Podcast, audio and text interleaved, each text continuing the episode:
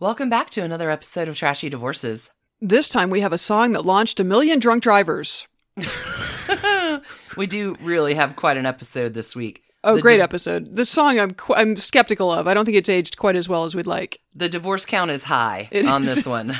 It's very high. One for my baby, one for the road. There are Mm. so many divorces. Stacy, you have the Oh, the funniest guy in the world, Johnny Carson, who had three trashy divorces, four marriages. Like I love him, but boy was his life a mess.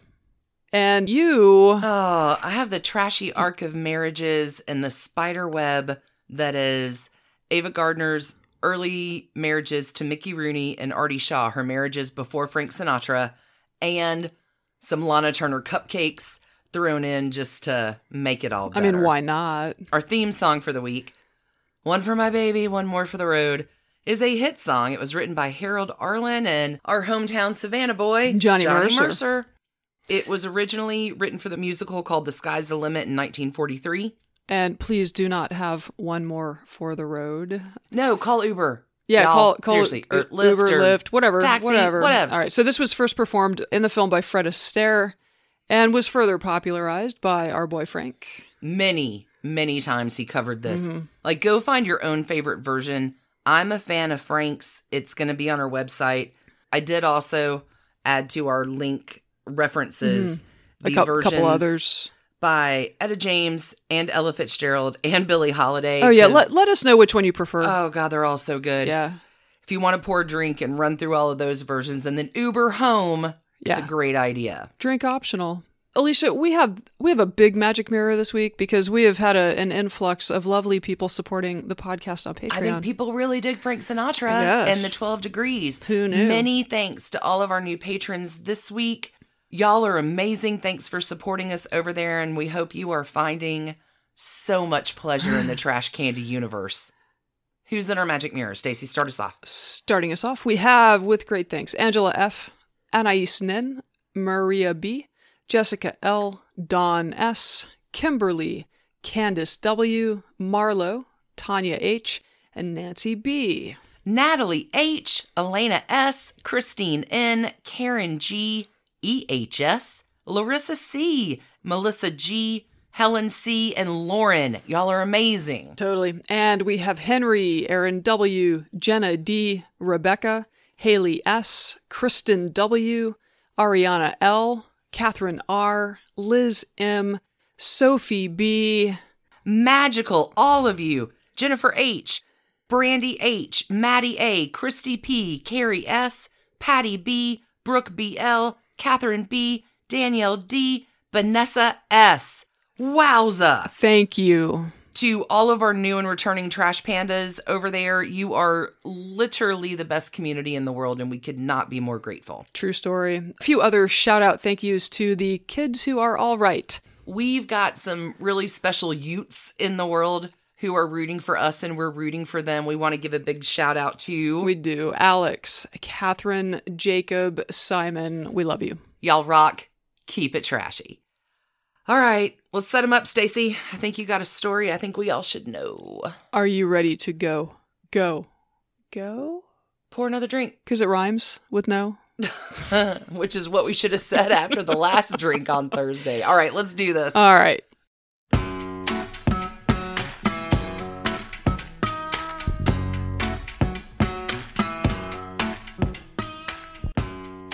And tonight, with the trashy divorces of the king of late night comedy, here's Stacy.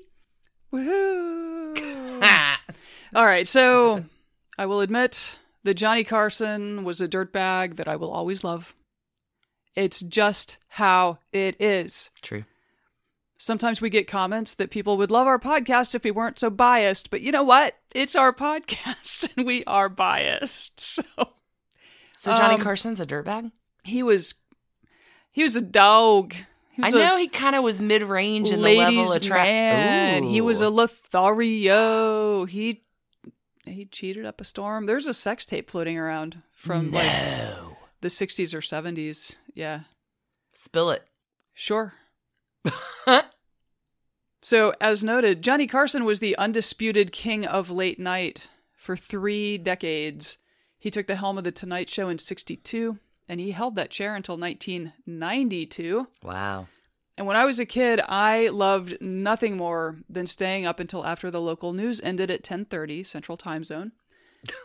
and the Tonight Show came on with Ed McMahon's voice welcoming the audience with his famous "Here's Johnny" catchphrase, followed by Carson's monologue that just popped with zingers. It was uh, it was so cool as a Johnny kid. Carson was a very funny man. He was a very, very funny man. And so, yeah, 80s, early 90s, like, I, ah, it was so much fun. Okay. He was a beloved figure in American life. And under his stewardship, The Tonight Show became television's hottest commodity. NBC was pulling in the equivalent of $200 million a year and more from it. Wow. For its first decade, it was recorded at 30 Rock in New York. And Carson had this like persona as a Rat Pack era urban sophisticate. I will have to take reporters' words for this because episodes from that first decade were not preserved. It was standard practice for networks back then to to use and reuse their masters. They would just tape over the same tape. Oh my. So it isn't until Really? Mhm. Also, like Doctor Who's early 1960s episodes, many of them are missing for the same reasons. BBC just reused tape. They just didn't realize, like, gosh, people might want to check this out in the 2020s. Meet the fucking Jetsons. tape was expensive. I mean, digital stuff. This is the only reason podcasting happens is because digital happened. Yeah. There's no I mean, way that's- we could afford tape to do this. Fair point. Okay.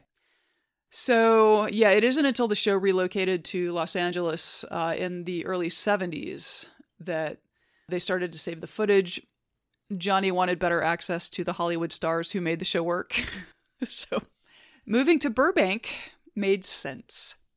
His personal life, for all of his, all of just enormous world topping success, his personal life was a complete mess. Mm. He was apparently profoundly introverted. He was basically absent as a figure in the New York and Hollywood social scene. He married four times, and all three of his divorces played out during the run of The Tonight Show, Ah. which maybe maybe is a that those things may matter to each other. He was The Tonight Show, and until his last marriage, during which he retired from The Tonight Show, this was the only outlet that ever endured for him. This was a fascinating quote. Screenwriter George Axelrod once said of Carson, as related in a 1978 New Yorker profile, quote, Socially, he doesn't exist. The reason is that there are no television cameras in living rooms. If human beings had little red lights in the middle of their foreheads, Carson would be the greatest conversationalist on earth. like, What a quote. when he died, I want to say like he had like this 14 room mansion, but there was only one bedroom. And if you were a guest and planned to stay the night, there was a guest house across the road. That's the way to do it, yo. Oh, sure. But I mean, that's just like he was that, like he had a mansion, but you had to sleep in a different building. he just, Interesting. that was just not his thing. Complicated guy. So let's talk about Johnny Carson. He was born in Corning, Iowa on October 23rd, 1925. He's a Scorpio. Huh. Got anything to say about that? Super intensely private, but can read the room like nobody's business. Scorpio? Dominick Dunne. Yeah. Yeah. Okay, so he grew up mostly in Norfolk, Nebraska, which his family moved to when he was eight. I love what I'm about to tell you. So when he was 12, little baby Johnny Carson writes away for a mail order magician's kit. And he kicks off his career as an entertainer by performing card tricks for his family. Nice. And apparently, for a few years there, all he would like his catchphrase was pick a card, any card. He'd just follow family members around. Pick a card, any card. oh, Johnny, little Johnny Carson. Little baby Johnny. Weirdly, this worked out. So when he was around 14, his mom sewed him a cape. And keep in mind, this is like the tail end of the Depression at this point. Like, they've been through it. This family's been through. They started in Iowa, they end up in Nebraska. The Depression has happened. Like, It's bad times. mom sh- mom sews Johnny a cape. And the local Kiwanis club pays him $3 to come and do magic sh- to do a little magic show as the the great Carsoni. No. Little 14 he is so skinny even as like an adult as even as like an older adult man like he must have been He, just Adorable. Just adorkable. hmm Um, so the great Carsoni, I feel, must have contributed to his later Carnac the Magnificent persona on the Tonight Show. Oh, for sure. Yeah. So I'm not kidding here, though. Hey, follow your bliss. Yeah, the Great Carsoni was an entertainment force to be reckoned with in Nebraska in the 30s and early 40s. He played county fairs, like local picnics, like wherever would have him. He was there with his cape, with his cards, doing magic tricks. He was he was Barney Stinson, but but dorkier. Adorkable. Oh boy. Okay. So there's also a story that he graduated from high school and hitchhiked to Hollywood and there was arrested for impersonating a midshipman, which is like I don't know if the story is true because World War II was raging and he did enlist in the Navy and did become a midshipman. 1943, after training, he's assigned to the USS Pennsylvania, where he is tasked with decoding encrypted messages in the Pacific Theater. And What? yeah, he never saw combat. Like they were they were steaming their way toward combat in the Pacific when, you know, we dropped a couple of, of atomic bombs They on turn those boats around. Yeah. But he did have the opportunity to do a magic trick for the Secretary of the Navy during his time on this boat. And this, I think, was a big confidence builder because the Secretary of Navy was like no one's fool and had just been through years of like leading a war. anyway, just weird stuff, right? The Great Carsoni popping up. Pick a card. Yeah, right. Yeah, exactly. Mr. Secretary, pick a card, any card. Oh my god. All right. So the war ends, he returns to civilian life, heads back to Nebraska to go to college in Lincoln. And fun fact, I did a spoken word show in Lincoln, Nebraska like 10 You or 15 years ago and it was awful. Oh, Total no. bomb. It's a big military town. We did not a merge well. dreadlocked performance poet was not a success It in was uh, a military town. unexpected. Um, so Johnny starts as a journalism major with a plan to to be a comedy writer. Like this guy knew what he wanted to do from go, right? So midway through he changes his major to drama cuz he decides like, "Oh, the radio is where I can really make my mark." Okay. He writes a thesis. Oh my god. His thesis was called How to Write Comedian Jokes. It was not. It was. More interestingly, his thesis was audio. And he took radio jokes, radio skits, An integra- new And he- technology, man. and he and he dissected them. Like he explained the comedic theory behind like why this worked or didn't work. And he graduated a year early. Yeah. That's cool as hell. So yeah, he was an early podcaster, it turns out. okay. So yeah, graduates in three years, kicks around the Omaha radio scene for a couple years. And uh I love this. One of his bits there was he would I I he was probably in a studio, but he would I'm air quoting, he would go out to the courthouse and interview pigeons on the rooftop about all the corruption downstairs.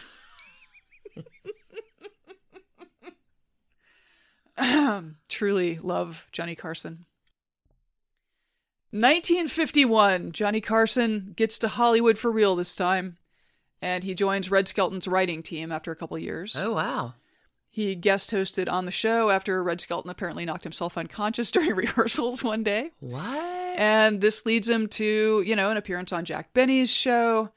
He gets sent to New York in the late 50s where he hosts a daytime game show, which is where he meets Ed McMahon, his sidekick for the rest of Ed's life. right. The daytime game show became a monster success. I think it was on ABC though, so like anyway, but the networks see him and they have plans because Johnny Carson just has that thing. That that unidentifiable, unquantifiable thing. They just it makes it impossible not to watch. And a cape. And somewhere in the back of a closet, a cape. Okay. So let's back up though, because Johnny was not doing all this stuff alone. Oh. In 1949, while he was still a student, he got married for the first time to Jody Wolcott. She was 21 and studying art at University of Nebraska when they met. She would later recall that on their first date, he was quote cold, aloof, and distant. How'd he get a second date? Yeah. This actually tracks with descriptions of him throughout his life, but something clicked and she agreed to be his assistant in his magic act. I'm not kidding. Oh He's Barney fucking Stinson, okay? After they married, he just turned himself into your standard like 1950s workaholic who was pretty much absent, who pretty much turned into the guy who's having a lot of affairs. Oh. Yeah. Also, he drank heavily during this part of his life. Oh. And it seems like later he would do better about the excessive drinking, but you know, at this point, I don't know. She says he was a very, very nasty drunk and would get violent with her from time to time Oh no. after he'd been drinking. And then, like, he'd get up early the next morning and leave with that. Like, he would just. They had three kids together. So he was. It sounds like he was a crap husband and a crap father. Yikes. I'm not sure if that really distinguishes him in a 1950s household, though. Like, it's right. I, I- it's sad to think about all that. So by 1957, they had moved from LA to New York, and the family was living in this big house in Harrison, New York. Johnny's hosting this game show. Who do you trust? Not Johnny. And Jody Jody has taken to seeing a psychiatrist. Oh. Hard to imagine. Oh. oh. And the psychiatrist is like, "Look, this is not you are this is not increasing your happiness and you should divorce this guy." Really? hmm Interesting. Yeah, when the therapist tells you to go, Yeah. So she has that conversation with him. Apparently, he was enraged. But by 1959, he had moved out. It took them four years to actually divorce, but. And she had to go to Mexico to make it happen because New York divorce law was crazy until 2010. Mexican divorce count number Uh-huh. one. Yes, yes. It's the only one of Johnny Carson's Mexican divorces, but I understand our show I have today. one. I have one coming. Okay. So she gets a divorce in Chihuahua, Mexico in 1963. she was granted $15,000 a year for alimony, $7,500 a year in child support, and she would earn 15% of his earnings, over $100,000 in perpetuity. That's not shabby. That is not shabby, particularly given what's coming. Like at the time, in 1963, he had just taken over tonight and he had not yet rocketed it to the moon, but it's coming. All right, so she really struggled with her own mental health like during this period. Obviously, she was seeing a psychiatrist before the divorce. Afterwards, she had panic attacks. These were not helped by Johnny apparently continually threatening to sue for custody of their children. And she ended actually up in a psych hospital for three weeks and then in a halfway house uh, just to have like greater supervision, I think, for over a year. She was suicidal. It was not good. That's a number. Yeah, it was it was not good. Even worse, by 1970, he had just kind of forgotten that whole 15% over $100,000 thing Oh no. but she was ready to get married again. Like she had met someone, it was going well. And so rather than fight him over that 15%, she had her lawyer work out a lump sum payment of 160,000 plus $13,500 a year until 1999. Nope. Yeah. So in 1990, Jody brought him back to court. She was claiming, I don't know that this was substantiated in court, but she was claiming that she was nearly indigent and that basically he had cheated her out of literally millions and millions of dollars. For sure. Mhm. 15% of his net. Yeah, yeah, totally. So, anyway, that case failed because she had remarried in 1970. And even though that marriage ended in divorce, the judge was like, well, under the law, I mean, if you need more support, your second husband. Is the Is the one, one you go to. Right. So, there were a bunch of sad things that kind of came out around this story in 1990. The biggest being that all three of the boys, which are Johnny Carson's only three children, so all three of her sons were estranged from her at that point. Mm. And um, yeah, it's very sad. Also, as far as I can tell, she is still alive. She would be in her 90s now, but she did say in 1990, like, I worry about my future because women in my family live to be really old. So that appears to be happening. Hopefully, Jody's doing well. So that is divorce number one, Okay. and and the aftermath of divorce number. Anyway, One up, one down. one one up, yeah, a few to go. Months after his first marriage ended in 1963, he married Joanne Copeland, a model he had begun dating in New York in 1960 after separating from Jody. As a first date, Johnny invited her to come up to his apartment and watch comedy clips of himself. to which she said she replied, Is this a new way of saying come up and see my etchings? Oh. she said he blushed bright red, but she No did go to the apartment, and a few years later, they were married.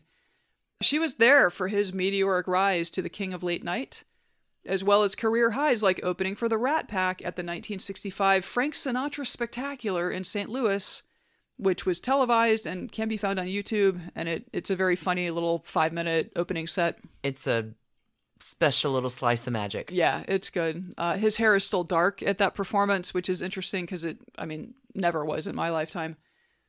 And uh, it's just like weird and cool to like. He's got that smile, like he's got this like million megawatt smile, and he is fully amused by what he's saying and how the audience is reacting. It's just, I mean, it's again, he's just got that thing. Yeah, I stumbled across that clip wine tipsy one night Right. and just, hey, that's Johnny. Wait, Frank Sinatra. What?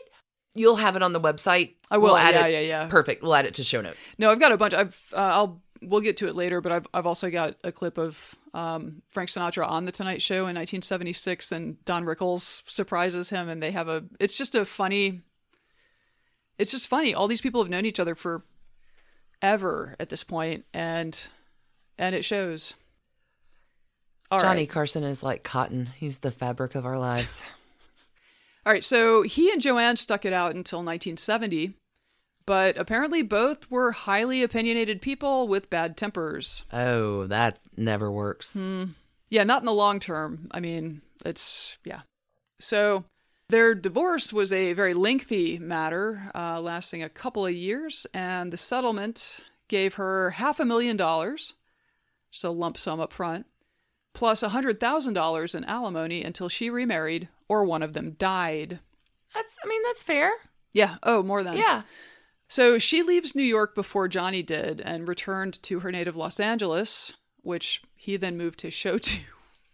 Oh. and both would separately spend the rest of their lives there. I don't I don't know that they didn't talk or like when he died there were she like she was interviewed about him like I I don't know. I don't know if they maybe intermittently were friends. I, I don't know. There's reason to think he stayed invested in her though. So she remarried, uh, but that marriage didn't work out. And Wikipedia says that she continued receiving alimony from Johnny until his death in 05, which again, she remarried, which would cancel that. So I'm thinking that he really did just sort of affirmatively take care of her for the remainder of her life. Okay. Interestingly, so after she divorced him, she became very close to the writer Truman Capote, who you have devoted quite a bit of time to in your Funne with Dunne series over on the Patreon. We have. We've talked about him and he's going to come back up again, believe it or not. So, Well, a fun fun fact about old Truman, um, he died at her home. He maintained a writing room in her home, and he died there in 1984.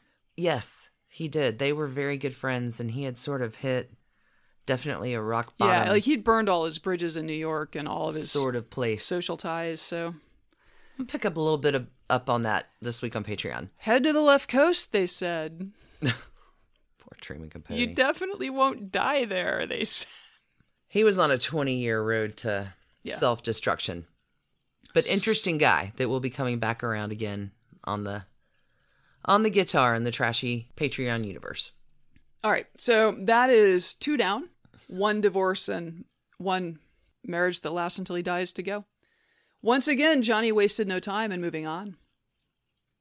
When a 10th anniversary party was held for The Tonight Show in September 1972, he stepped up to the microphone to inform partygoers that he had married 32 year old model Joanna Holland that afternoon, causing quite a stir. Whoa. This was Joanna's second marriage, and after her first divorce in 66, she got into modeling because she had a son to support. After the marriage, Johnny's lawyers drew up a prenup, which she was happy enough to sign. Totally makes sense. but Johnny afterwards pulled the lawyer aside and said, You need to destroy that. I'm in love. Oh, Johnny. Well, I mean, I think they were. I mean, I, Which is terribly wonderful. I think he was every time he got married. I do think that. He just was unable to be faithful. And he was in the middle of Hollywood, so. Put it in your pants, man. Okay. After just over a decade together and reportedly a ton of Johnny's philandering, she filed for divorce in 83. After another two years He's of definitely got a decade lock on Mm-hmm. that shiz, doesn't he? Yeah, after another two years of negotiations, that's also kind of the time frame of his divorces. Joanna got a bunch of property and a cool twenty million dollars in cash. Oh, that's a high cry from the last divorce. Mm-hmm. I believe that Joanna is also still alive. Huh. Um, so, all right. In 1987, he married for the last time. Alexis Maas was 27 years younger than he was, but this one actually seemed to work. Oh, good. They were married for the rest of his life, and there are plenty of smiling photographs of them in the stands at tennis matches from the years after he retired from Tonight in May of 1992. And you had a I have a fun thing. yeah, but about him and his retirement. Our theme song this week, one for my baby and one more for the road, was used in his penultimate episode of The Tonight Show, which aired on May 21st, 1992. Mm-hmm. Bette Midler comes on, sings one more for my baby with some revised lyrics Aw. with you know Johnny, and you're getting ready to close, and it's Yeah. very emotional. Everyone cries. It wins Bette Midler the Emmy for outstanding individual performance in a variety or musical program. That year. Wow. just a little, a little tidbit that connects the. Yeah, I didn't realize. It's Yeah. spider, spider webs, spider webs in fedoras. Yeah, so it, yeah, the first 5 years or whatever of his fourth marriage, he was on Tonight and then for the remaining Let's have 13 some years. fun. Yeah, they were he was retired, super rich. Pick a card. Yeah. Pick a card. And yeah, I mean, it really does. I mean, his health declined at the end, but it seems like they had a really happy marriage. So he died from complications from emphysema in 05. So I know that it was just last week that I was railing about the great man myth and how it, you know, taints everything. And this story is sort of a case in point. There are endless, easily available news stories out there about Johnny Carson from throughout his career, while his four wives are considerably more obscure. So, my apologies to all of them for not having a more thorough look at their lives. I just literally couldn't find a ton of info about them. One thing that really jumped out at me in this story is how it shows the shifting nature of divorce law during the later part of the 20th century. Divorce was rare and usually left the wife in financial shambles prior to the post war period, but as women sought and earned a greater economic role, views on the dissolution of the marital estate shifted as well. So the 1963 divorce happened in Mexico because New York divorce law is super tough. Chihuahua. Yeah, like she gets 15,000 a year, although worth noting the median US household income in 1960 was about 5600. So well above yeah, oh, she would have been quite comfortable. Yeah, yeah, yeah, yeah. And if he had followed through on the percentage of his future earnings and she had not negotiated that away in 1970, Sweet lord. I mean, yeah. yeah. However, you know, like a decade later, his second wife, Joanne, gets a half million dollars up front Substantial difference. and $100,000 a year. So by this time, the median household income in the US for 1970 had almost doubled to just under $10,000 a year. and she's got wow, Mm-hmm. Comfy. com- very comfortable. Comfy is the word. A decade or so further, Joanna walks away with $20 million in homes in Los Angeles and New York City. So, just the conception of what a wife was entitled to when leaving a successful man. It just- really is a saga of It- trashy divorces, it really- isn't it? It changes. So, obituaries for Johnny Carson poured forth in 05, as you would expect. I mean, again, living legend, icon, all of it. The New York Times, describing his often pointed jokes, wrote, quote, all these oddments were sliced and diced so neatly, so politely, so unmaliciously, with so much alacrity that even the stuffiest conservative Republicans found themselves almost smiling at Mr. Carson's Nixon Agnew jokes, and uptight doctrinaire liberal Democrats savored his pokes at Lyndon B. Johnson and the Kennedys. Members of the public couldn't say whether they were on Johnny Carson's side or he was on theirs. All they knew was they liked him and felt they knew him, a claim most of those who were close to him in his life, including his wives, family, and tonight staff members, would not make with much confidence. wow. Yeah. What a, Um, what a, yeah. Yeah. Yeah, yeah. He was almost a recluse who every star and prominent person knew, and who almost every American considered a cherished friend. He elevated careers. We discussed Roseanne's long road to sudden stardom from her Tonight Show appearance last season. And for the decades that bridged the like the three network era of television into the cable television era, like he read America its bedtime story four nights a week. I will always love Johnny Carson, in spite of his train wreck of a personal life and his constant cheating. So I'm going to give him three increasingly generous trash cans wrapped in a homemade cape his mother sewed back at the tail end of the Great Depression. And that is my score for Johnny Carson. Perfect. I don't know. I mean, No, there really is a reconciliation point that I think is done inside all of us. It's like, how do you counter the accomplishments or the contributions of one person against whatever kind of personal trash baggery yeah. they may have in their own personal little little trash can soul There is over some- a lifetime? Mhm. Like, we hope we're judged by our best day. That is not what this podcast is about. This podcast is about the worst days. Stacie, that was a hell of a story. I didn't know any of that. I knew That was very amazing. little, little Thank cape, you. little cape, little mom sewing little cape for little scrawny little boy. Pretty much the best thing I've heard Yeah, in a long time on Trashy Divorces. I was. uh I I kind of teared up a little bit when I read that and thought about it. It was great. It's Okay, Magic cape of many colors. Okay. so but now we should probably take a break. Quick break. Coming back on the flip. Mm. Putting another nickel in the machine with the Trashy Divorces arc of Ava Gardner. I may visit the mimosa bar. Hey, Trash Pandas. When you need a brain break from your day, let me recommend the game June's Journey for Android and iPhone. It's a hidden object mystery game where you are solving a murder, uncovering family secrets, and, I don't know, exposing official corruption, all in an extremely stylish 1920s setting. Every scene takes you deeper into the mystery and introduces you to an expansive cast of characters as June Parker explores the questions surrounding her sister's apparent murder suicide at the family's beachfront estate. Add your own elements to the island, from lush gardens to gorgeous new buildings. This story has so many twists and turns. Right now, we are on a global journey attempting to rescue June's niece, Virginia. It's a great combo of gameplay. It's a memory puzzle, a design project, an intriguing storyline with genuinely fabulous art. When you want to let your mind wander, relax into this glorious 1920s murder mystery and get lost in the fun. Discover your inner detective when you download June's Journey for free today on iOS and Android. Okay, I will not lie to our listeners. I did have a mimosa. I had a mimosa too. yeah, It so this is going to go great. You've got you, big, big Hollywood names here. Like, although I don't know much about them, so I'm looking forward to highly educational experience. I have got a firecracker of Oh. a story for you today. Ba boom. and a life well lived. Uh, Ava Gardner, three marriages, three up, three down, great beauty, unfulfilled loves. She always ends up with the wrong guy.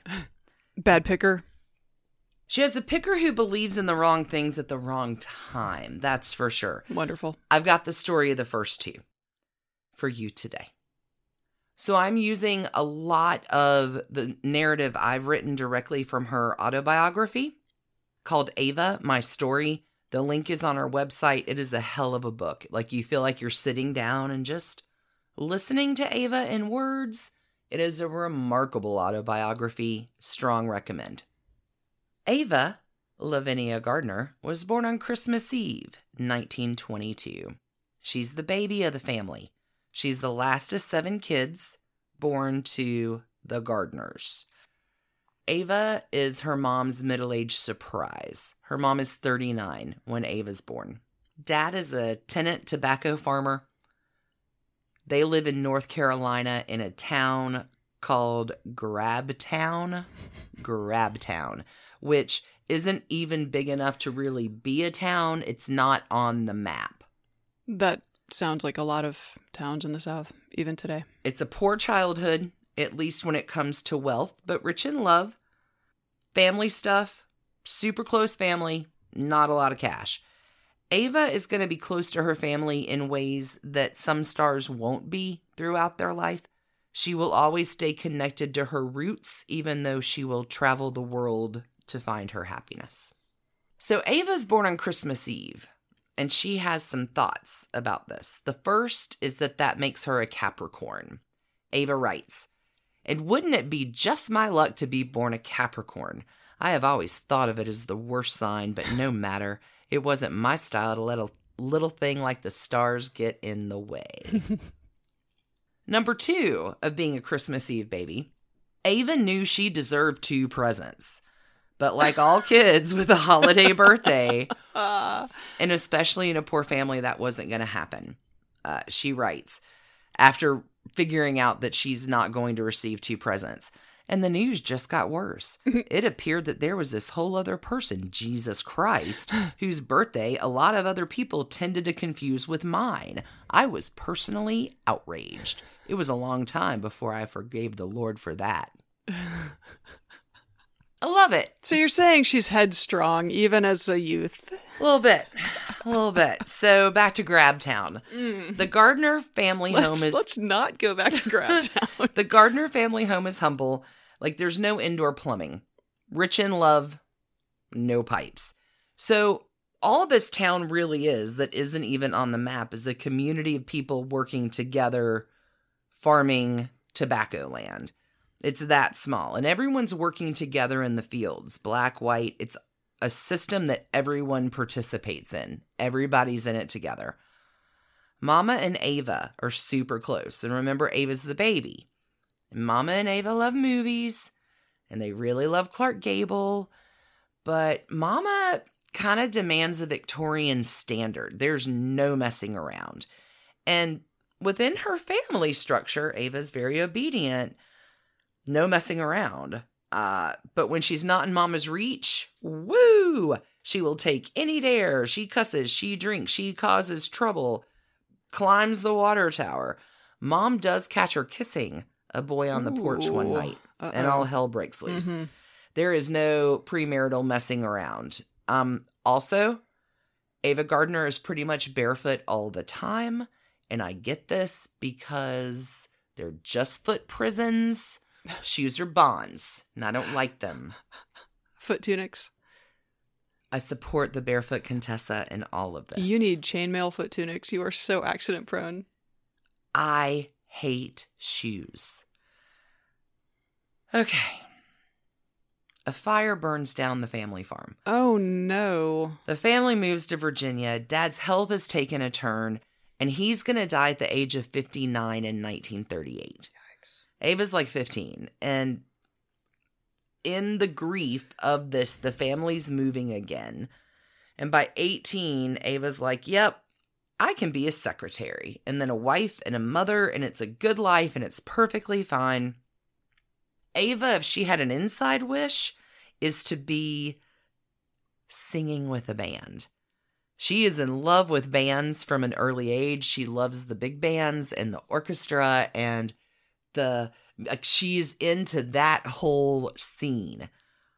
And this is going to get her into a little bit of heat in her life. But uh she really is a terrific singer. She says if you're half Irish and half Scottish and you can't sing, there must be something wrong with you. The life she's planned as a secretary is uh, more than likely a little bit more humble than what she is going to get. So let's see what happens. Yeah. How does one go from the dream of secretary school to Hollywood stardom? An 18 year old Ava makes it up to the big city in 1940. It's very exciting. Which big city? New York. That big city. All right. And her sister, Bappie, She has an older sister. It's the oldest of the siblings. She's whatever, 20 years older than Ava. She's significantly older, but kind of second mom. Bappie is married to a photographer. And it's 1940. Gone with the Wind is all the rage. And he takes photos of Ava in this like big hat get up, looking all kinds of Mm, scarlet. Sure. Holy cats. Yeah. If the camera doesn't love her. So he takes these pics, he puts them up in the shop window, and one day a scout for MGM is wandering by. MGM, who has more stars than in all the heavens. And the MGM scout's like, we got to test this kid. So, brouhaha in the family. The next break, mom and Ava head on up for the test, and they go see the guy who is like the the pre-screen for Ava, who cannot understand anything Ava is saying because her accent North is Carolina. that thick. Mhm. hmm And he's like, "Tut tut, no matter. We'll just do a visual test. There'll be no talking." And mom and Ava show up the So, next day. Good thing silent films were all the rage. Oh, it's- I know, I it's know. not, but I know. we'll just we'll just see how she does on camera. Sure. Diction lessons will do. Like we we can fix this.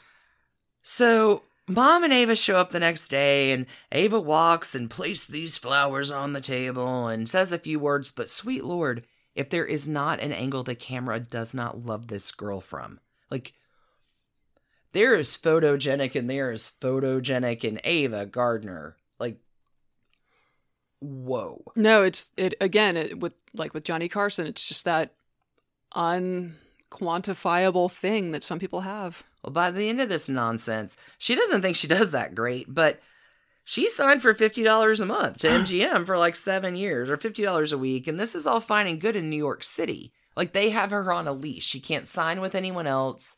It's fine when she's in New York. But the opportunity is that her test gets sent to Hollywood and the Hollywood guy sees it. And he's like, you need to get that kid out here right now. And Mama is a hard no. Mama is nopity. This is not going to happen. Like, you're not taking my baby to California. And Bappie's like, Mom, maybe you're being a little too hasty about this. I'll go with her. I'll protect her. I'll make sure it's legit. And that's once mom sees the screen test, she's like, All right, Bappie, do it.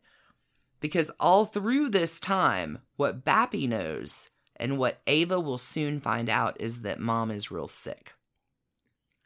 This is a terrible story so far. Terrible story. So off Ava and Bappie go. Hollywood. Can you imagine being a hit kid from a hit town now in Hollywood? What that would have looked like in 1941? Not even a little bit. I also like going from rural North Carolina in the 30s to New York City. I mean, Mind blowing. yeah. So Ava writes, I had less than no experience. I didn't know anything about anything, but part of me had no doubt I would end up a movie queen. And even if I didn't, I certainly didn't have a hell of a lot to lose. She's off and running. She's on the lot. She's getting lessons on diction and poise and everything else they need to teach a hit kid to be a star. And Ava's going to take this in for a long time is why do you want to change me? Like she's super malleable. Like she's taking direction from the studio. She wants to be a movie star, but she takes it super hard. And the damage of the want of the change for her from the studio like takes a hit on her psyche. But it's all happening. And one day, it just so happens that MGM's number one star, 20 year old Mickey Rooney, who that day is dressed up in a comedy bit, is a way less pretty Carmen Miranda, sees young Ava Gardner, and he has to have her. Okay, so Mickey Rooney, hubby number one in Ava's story. She is his wife number one as well. He will go on to have seven more wives in his life, but that's a whole nother arc for a whole nother day. This is Ava's story. But it is good to mention here that Mickey Rooney is a Virgo. He has also been acting pretty much since birth. His parents are vaudeville stars. He made his film debut at the age of six. In 1941, when he meets Ava, he is making $5,000 a week and is one of the most famous men in America. Yeah, I mean, I don't, I just, because I, I know him as an old man, right? Like these people had careers for decades. Oh, he before. was the biggest star in the world. He's got like he's got a wonderful smile, but he is not like a conventionally attractive dude. Like it's interesting. Sinatra's the same. Sinatra was not a pretty young man. It's really like it's been strange, kind of going back through these old pictures, being like, how did these people become like the Hang tight. Okay. So it just takes one look. And Mickey is hooked on Ava. Ava, can I get your number? No. Please, no. He breaks her down. He gets her number. He calls her. Can I take you to dinner? No. this goes on for a while. And her sister Bappie's like, make him work for it, honey. Like, go for it. So they do end up going to dinner and a handful of dates. And Ava writes, At first, Mickey's shortness kind of stunned me. Like, he seriously is Mhm. a ton of inches shorter than her. But she continues, He was charming, romantic, and great fun. And I began to miss him when he wasn't around. I was raised in a southern temperature, and Mickey had so much speed, it was dazzling. Mhm, Okay. So, speaking of speed, after the fallout of Mama catching Ava on the porch kissing, Oh, sure, sure. Mickey is soon going to find out that Ava is not fast to fall in the sack. It just Right. isn't going to happen. Right. Completely inexperienced and from a good Southern family. So, after like five dates, Mickey Is beside himself. is beside himself and he's like, let's get married. He asks Oh, her on the daily, sometimes multiple times a day, to marry him. He's head over heels in love with her, and she is a hard no on premarital sex.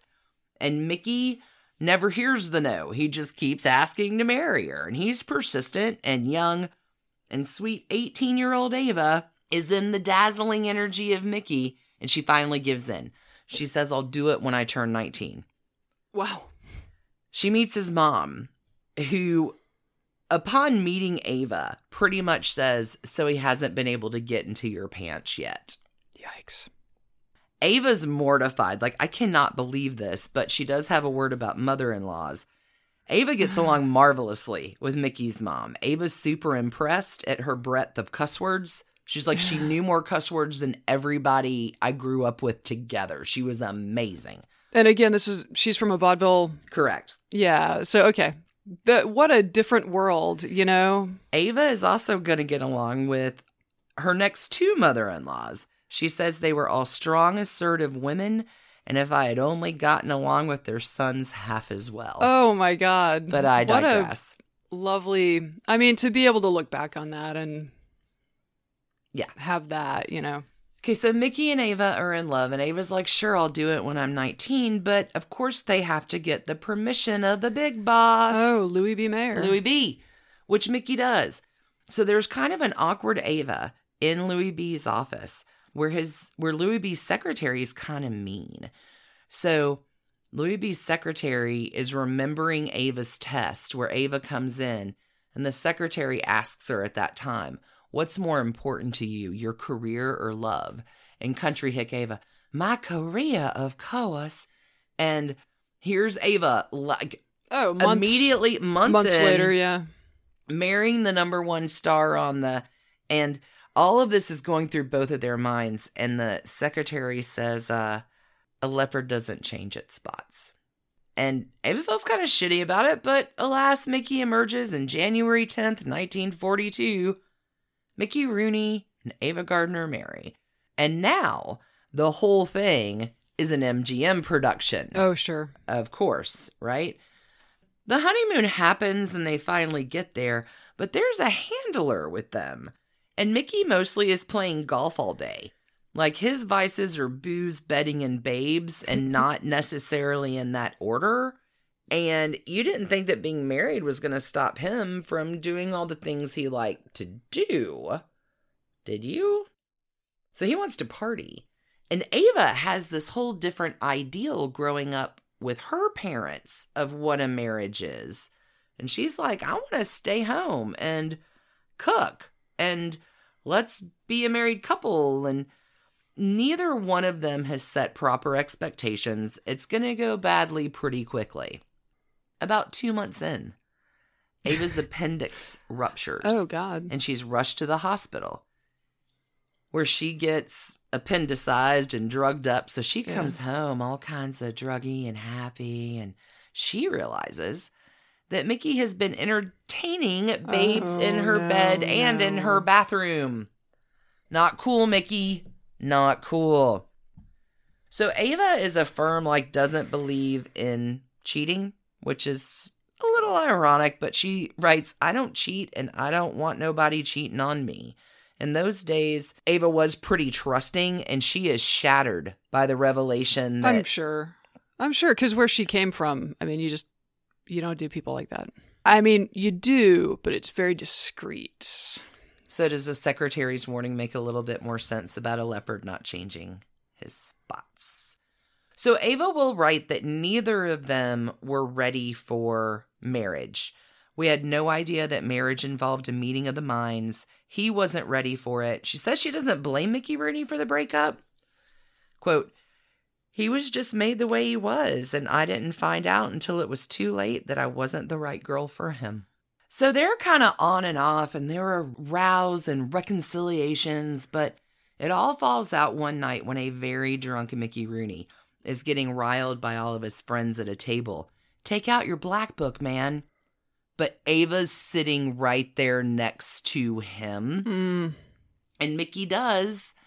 And then Ava is not there sitting right next to him. She's done. One year and five days after that marriage took place, marriage number one is finito. Ava pays for her lawyer, waives the claim on half of his estate, takes $25,000 in boogies.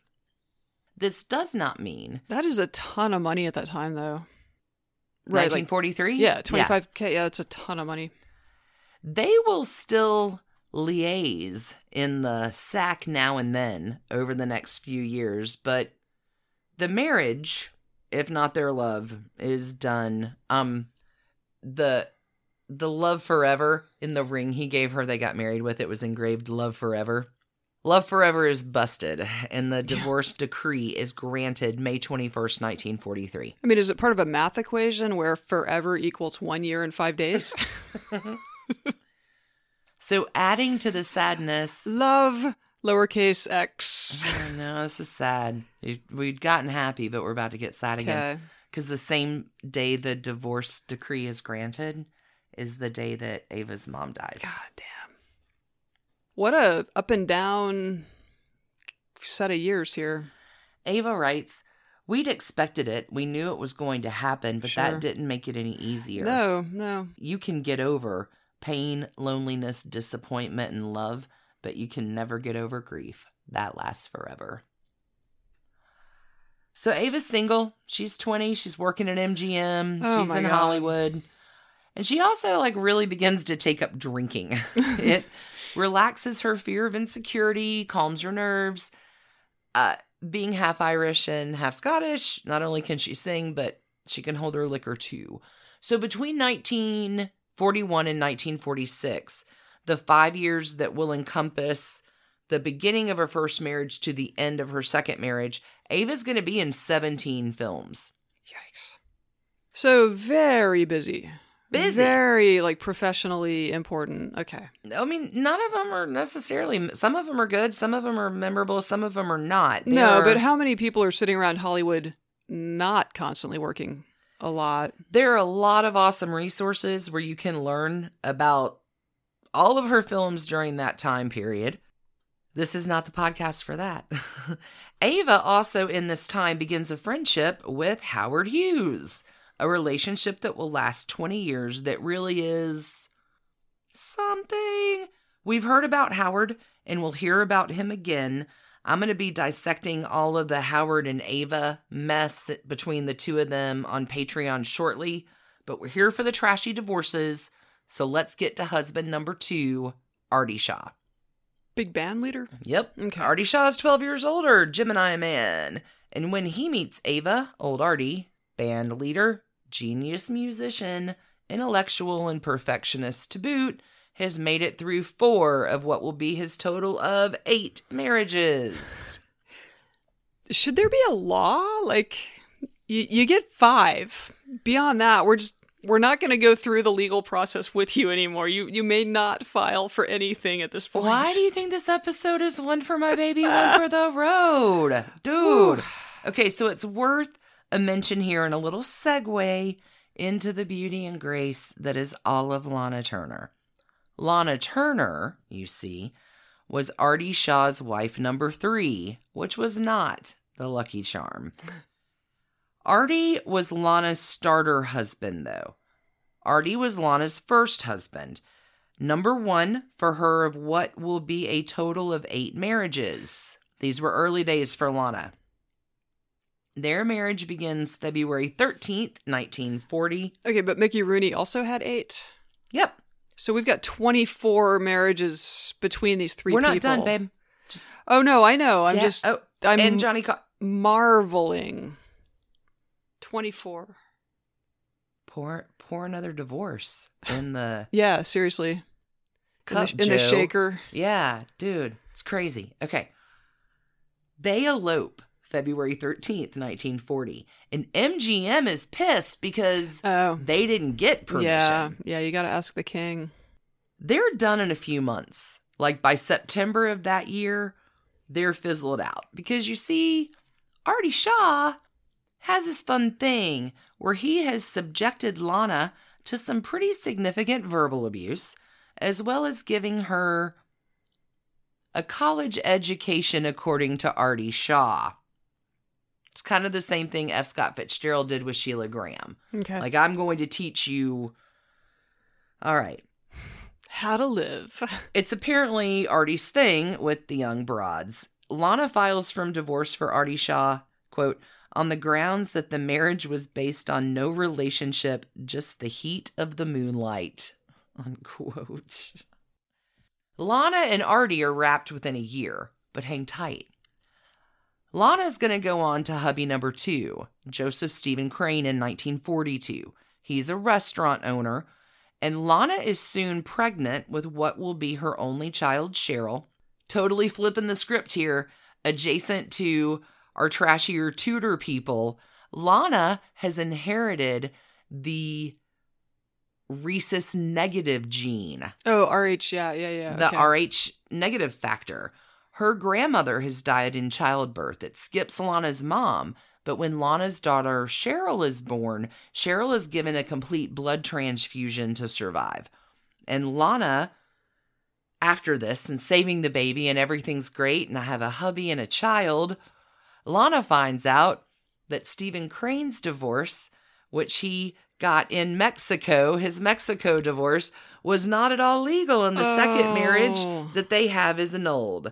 But in a move that is Oh going to come back around again in this season, Stephen attempts suicide, and Lana takes him back. And his divorce is finally settled out, and Lana and Stephen remarry, only for this time for it only to last a year, and that's Splitsville too. Why the hell do I bring any of that up? Because it is all such trash candy, and Lana Turner is going to be our feature on Ocean's 11 this week. All the dish about her first marriage to Artie Shaw, with all the trash candy second helping centering on the child of that marriage, Cheryl Crane, and Cheryl's quote, shooting and murder of Lana Turner's lover, Johnny Stompanato, in 1958. I have heard true crime podcasts about Oh, this. yeah. friends, this is everything good is happening on Ocean's 11 this week. Lana Turner is sheer magic with so much glittery trash candy. Tune into that one, you don't want to miss it, but it's worth dropping the Lana and Artie connection in there, and we are covering her magic this week on Patreon. Okay. Okay, back to the story. Ava and Artie. Remember Ava and her big band thing? She likes the band and the orchestra. Oh, right. and- She dreamed of singing in a band. Yeah. Exactly. Back in Humble, North Carolina. So Artie is back from the war. They get introduced one night and proceed to literally have a date every night. every single night. They are hooked. And one night at Lucey's, a small Italian joint across from RKO Studios, Artie says to her, Ava, I think that physically, emotionally, and mentally, you are the most perfect woman I've ever met. I would marry you tonight, except for the fact I've married too many wives already. They spend the first eight months dating every single day, every single night, with not a lot of funny business. They're really just getting to know each other. And they decide to have an affair. She moves into his mock Tudor home on Bedford Drive in Beverly Hills, and their love affair is magic. She's with him, and he's hanging with the band, and everything's great.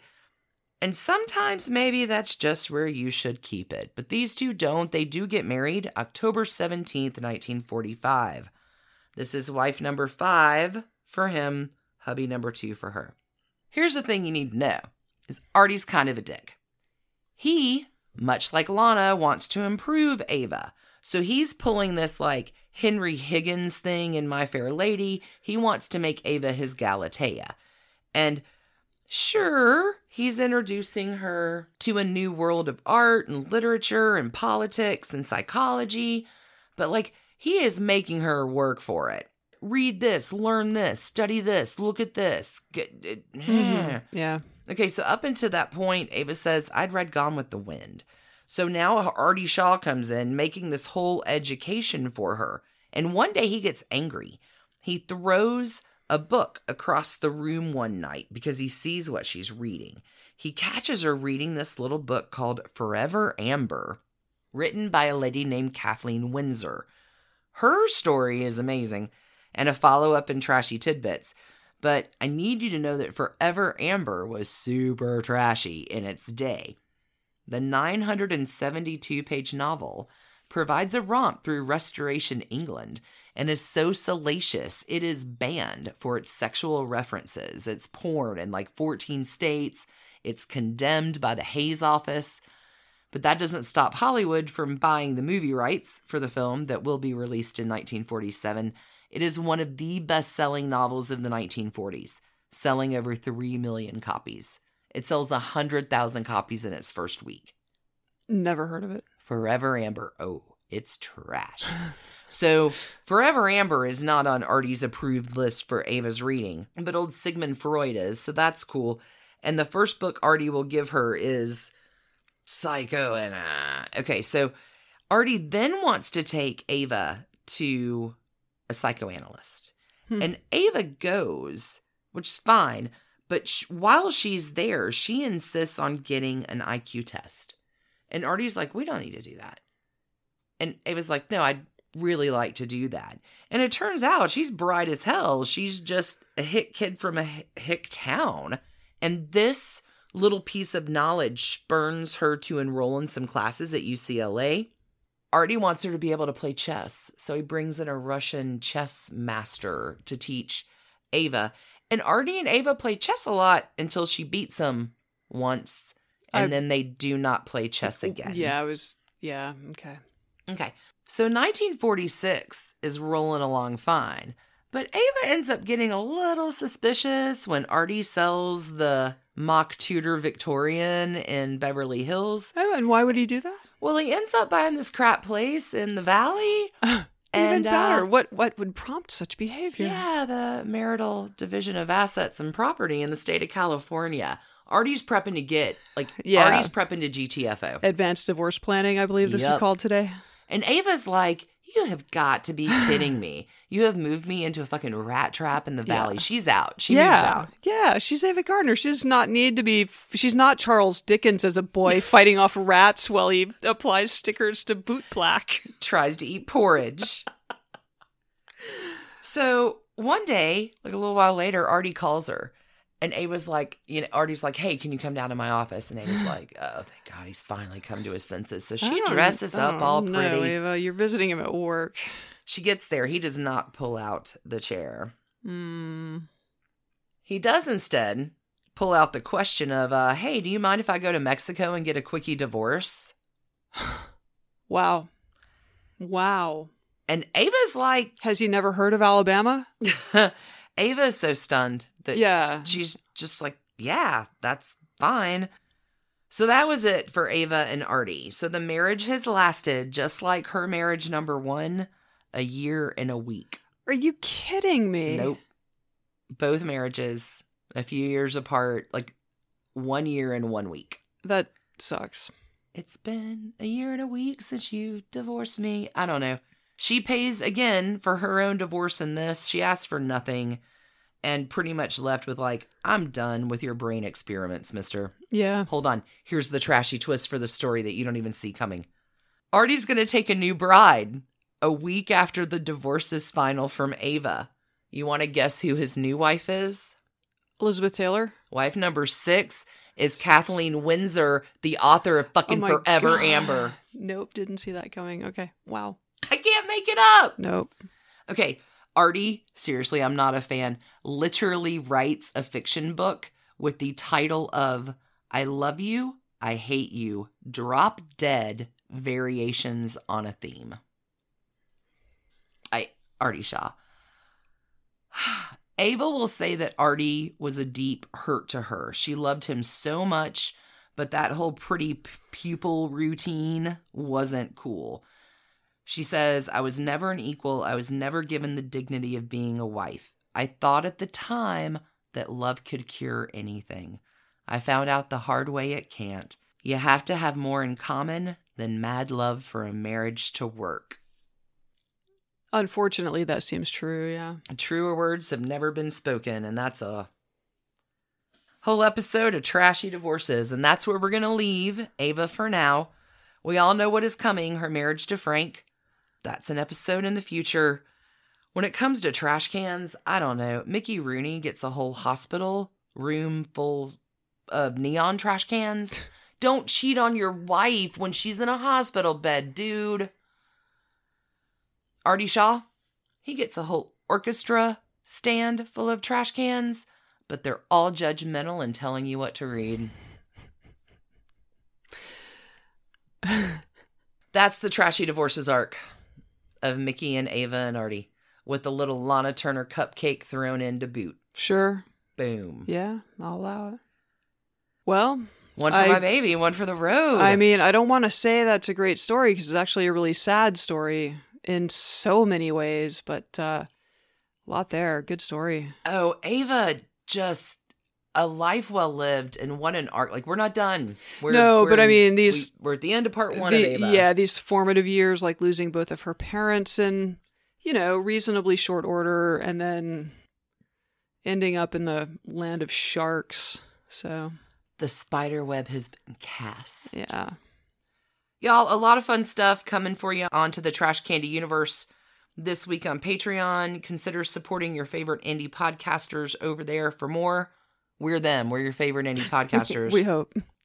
Thank you, everybody, for tuning in. Thanks to our new patrons. We will be back next week with some more hot, fresh trash candy. We will. Until then, Please y'all are the best. keep it trashy. Oh, keep it so trashy, but not as trashy as every the thirty-two plus marriages and divorces mentioned today. yeah, no kidding. Ugh. Yeah, one for my baby, one for the road. Maybe is taken a little too literally in this case. All right, that's all. All right. Keep it trashy. Keep it trashy. Bye, y'all. Bye. And thanks to you for listening. Trashy Divorces is a Hemlock Creatives production, created and produced right here in Atlanta, Georgia by us, Stacie and Alicia, with a little research and writing help from the brilliant Melissa O. Our art is by Sydney V. Smith. That's Sydney V. Smith at carbonmade.com. And our music is used with permission of Ratsy. Check her out at Ratsy's store on Instagram. And definitely drop into Ratsy's store anytime you're in Oberlin, Ohio. You can contact us at trashydivorces at gmail.com or find us on the World Wide Web at trashydivorces.com. If you need more trash candy in your life, our Patreon community includes some of the very best humans around and thousands of hours of bonus content at every level of support. Join the fun at patreon.com slash trashydivorces. Interested in some Trashy Divorces swag? Check out our merch shop and Trash Panda Enthusiasm Society at bit.ly slash trashy gear. Want to advertise with us? Reach out to sales at advertisecast.com for more information. And last but not least, come play with us on social media. I keep most of our Trashy Divorces Instagram hopping. Stacie and I share it up over on Facebook, including our Trashy Divorces podcast discussion group. Come join us over there, and thanks again, everybody, for listening. Keep it trashy, y'all.